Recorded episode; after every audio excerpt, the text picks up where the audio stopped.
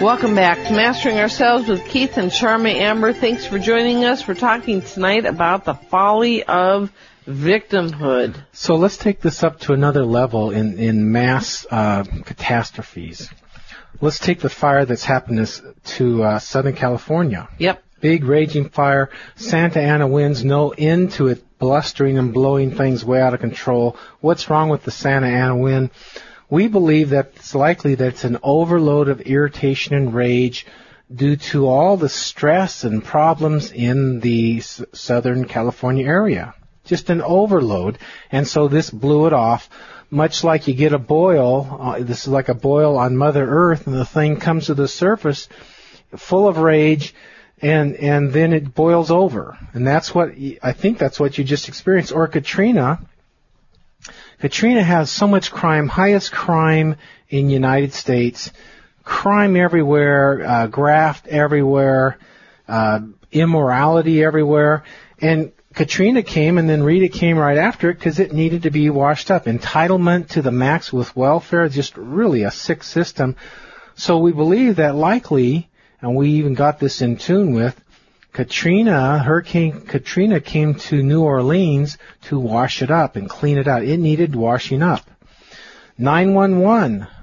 We- We're going to step on toes here, but there's a reason on our side of it. I know you have evil people that don't mind killing somebody and blaming others. So that's their thing, and they're going to have their karma. But on our side of it, I think our arrogance got slapped. It's true. So and tho- that- tho- people don't like to hear that either. But it's true, and we need we need to get over it, get over ourselves. That's right.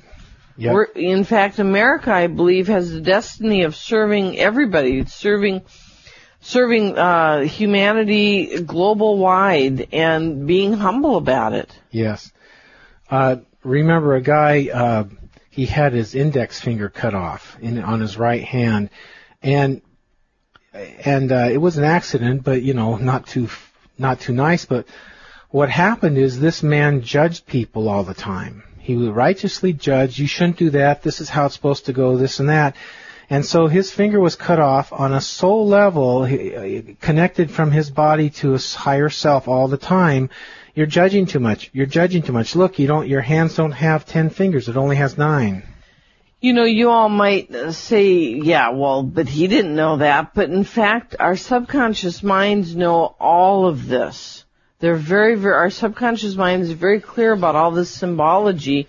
And when these things happen, it keeps working on our subconscious, working on us. Now, if you want to take and accelerate your spiritual path, you take those subconscious clues and put them into your conscious mind.